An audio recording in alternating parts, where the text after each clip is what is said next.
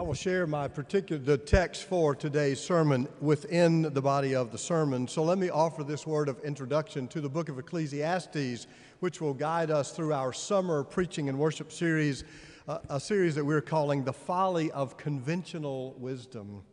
The book of Ecclesiastes is one of the oddest in the Bible, along maybe with Esther, which never mentions the name of God.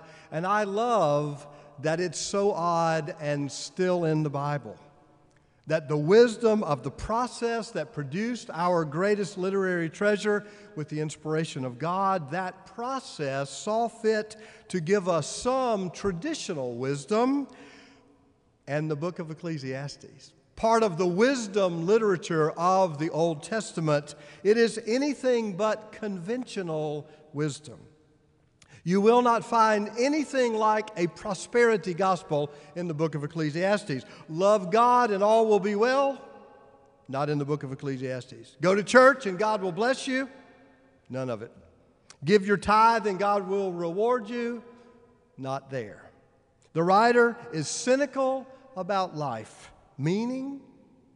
Is there meaning? All seems like vanity to the writer of the book of Ecclesiastes. Work, wisdom, pleasure, it's all vanity. He uses the word 38 times in 12 chapters. Nothing seems to make sense in this world. He's not even sure you can know what is righteous and what is unrighteous, good and bad, right and wrong, up and down. I told you it's an odd book to be in the Bible.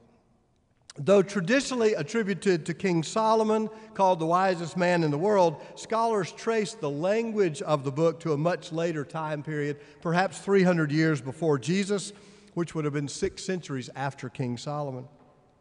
The book's name comes from a Hebrew word which is translated in Greek, ecclesia, which is the, the word that we use for all of our English words, ecclesiastical, church words. The, um, so the word from Ecclesiastes is an, a word from an ecclesiastical leader, a leader of the church. This summer, we want to listen for another voice from the church, a more cynical voice, a more skeptical voice. We want to see what unconventional wisdom Ecclesiastes has to impart to us and how it might inform much of the conventional wisdom that is in the air we breathe.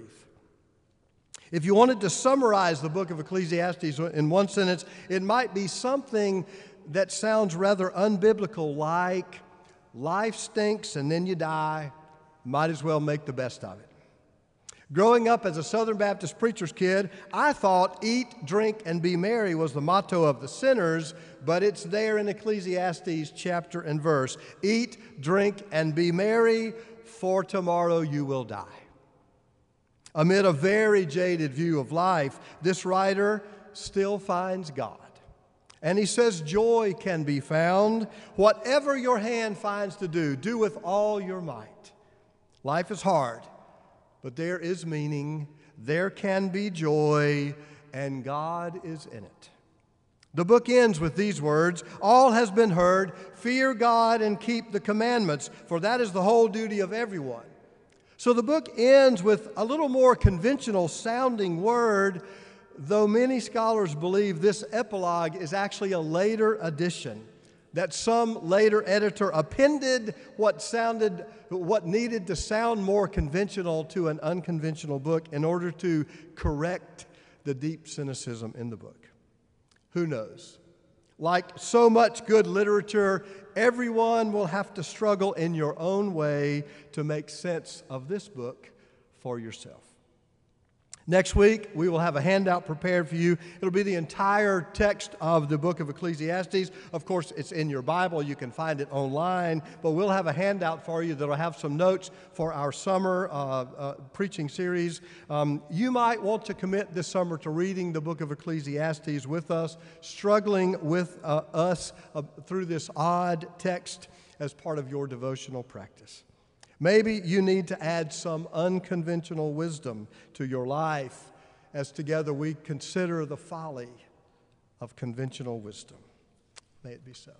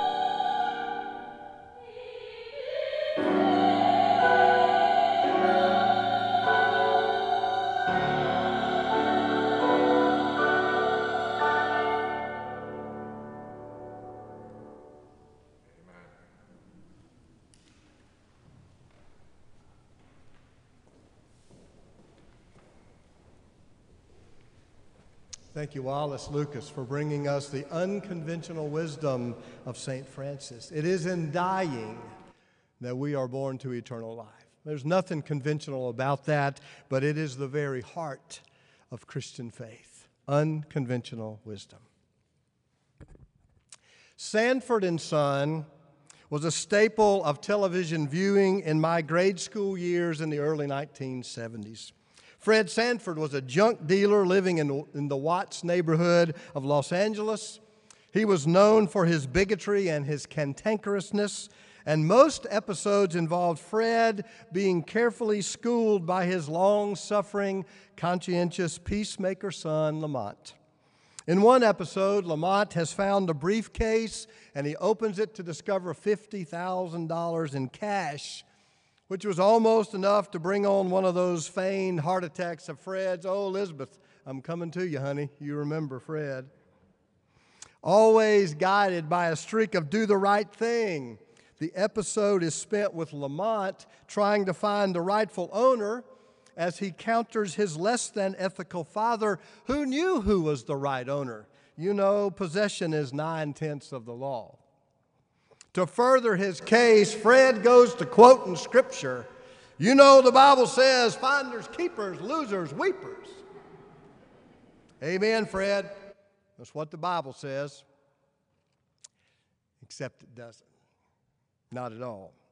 One of the deep truths of this playful episode is how malleable truth really is, especially when conveniently wrapped in a misappropriation of sacred scripture even for a culture running headlong into secularism, what the Bible says or what the Bible supposedly says still carries a great deal of weight. But just because Fred Sanford believes it does not make it true.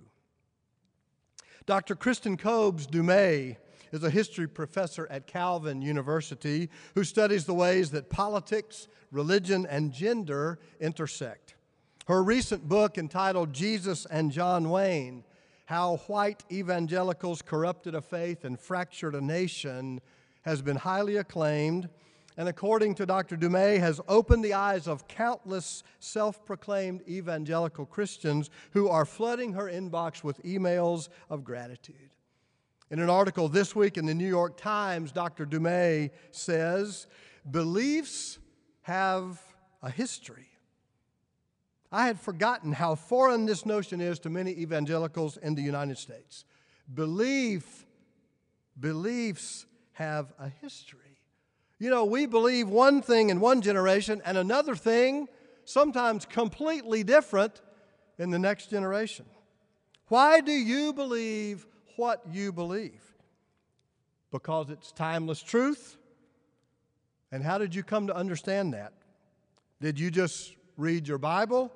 Did you read a book about the Bible? Did you listen to your pastors preach about the Bible? Please tell me you listened to your pastors preach about the Bible.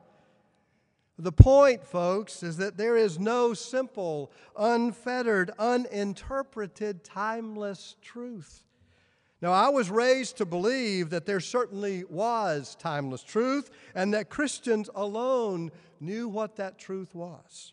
Any suggestion otherwise would have been heresy. But it is just not that easy.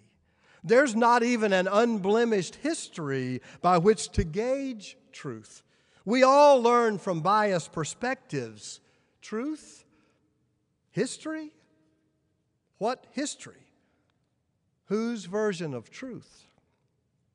As I have tried to explain many times, there is no such thing as a literal reading of the Bible.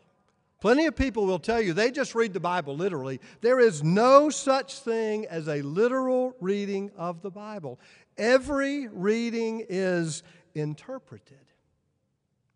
What does something as literal and simple as thou shalt not kill mean?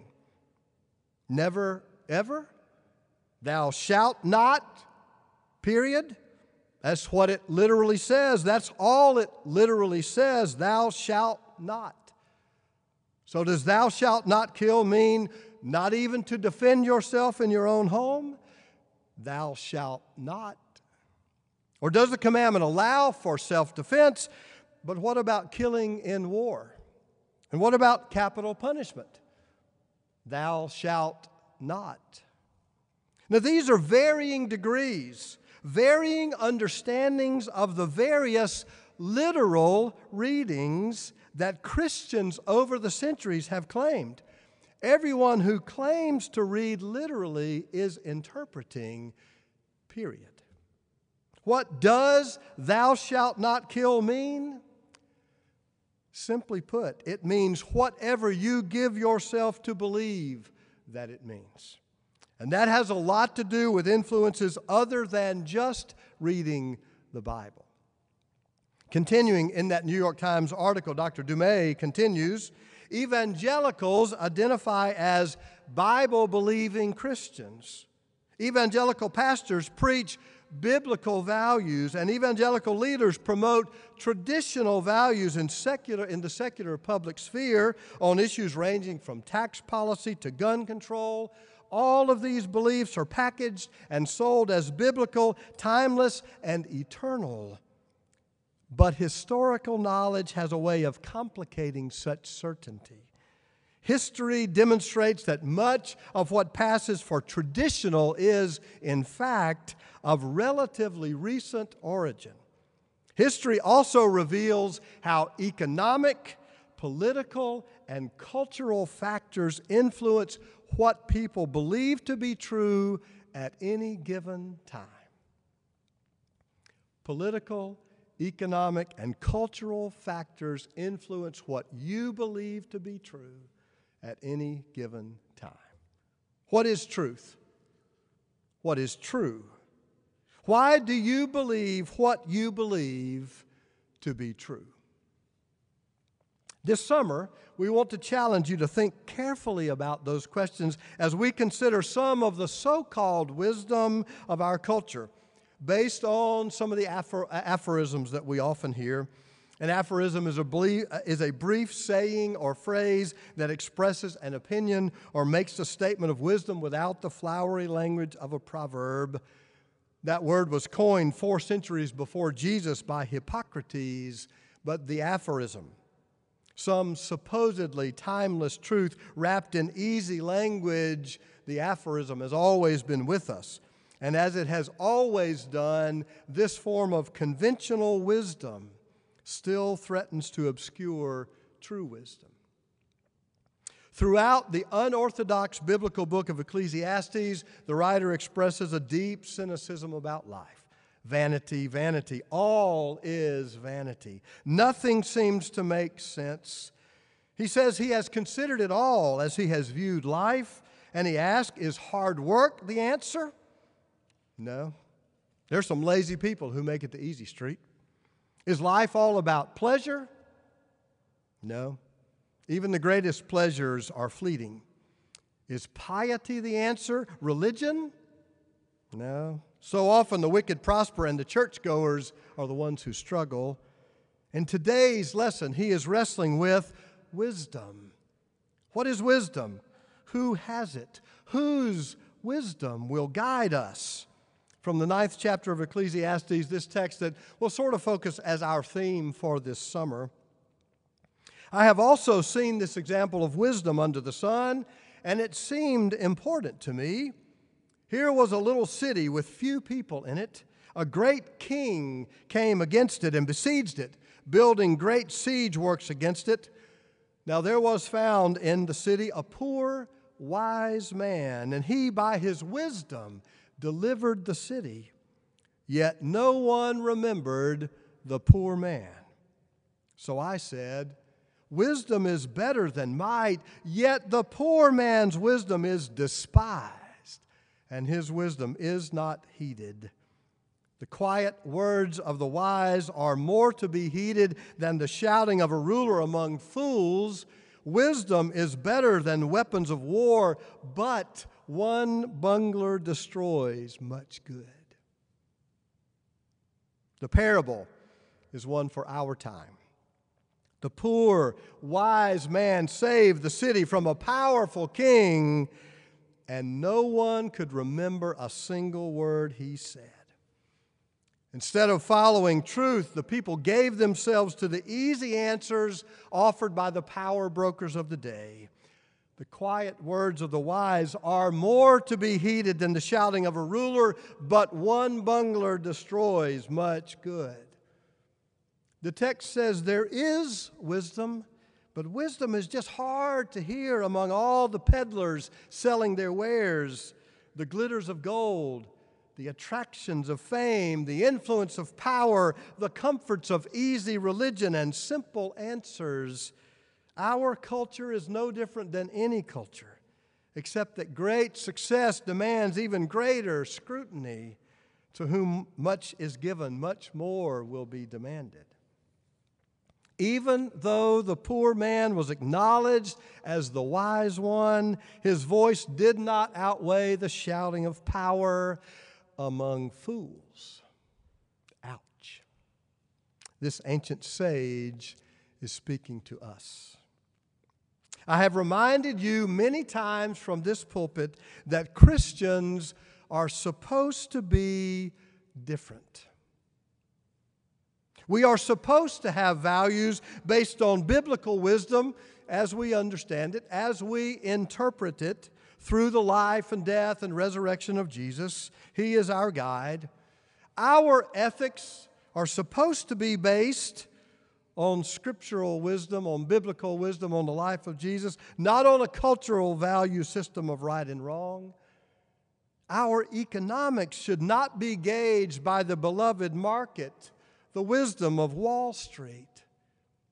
Our priorities should not be set by the particular convictions of any political party.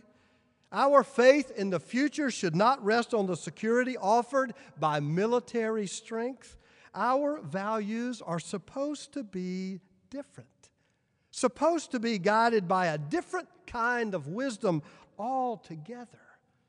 A different wisdom from the wisdom that we hear in the culture around us all the time. But wisdom is hard to hear.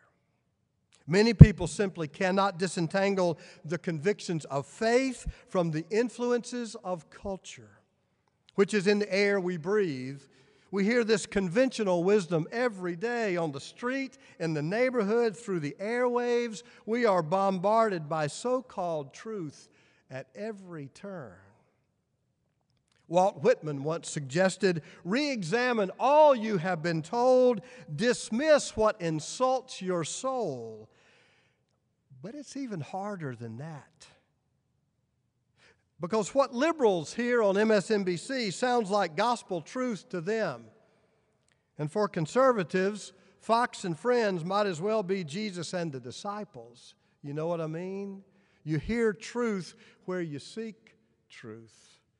Especially in this frightening age of dangerous polarization, seldom does what we have been told insult us.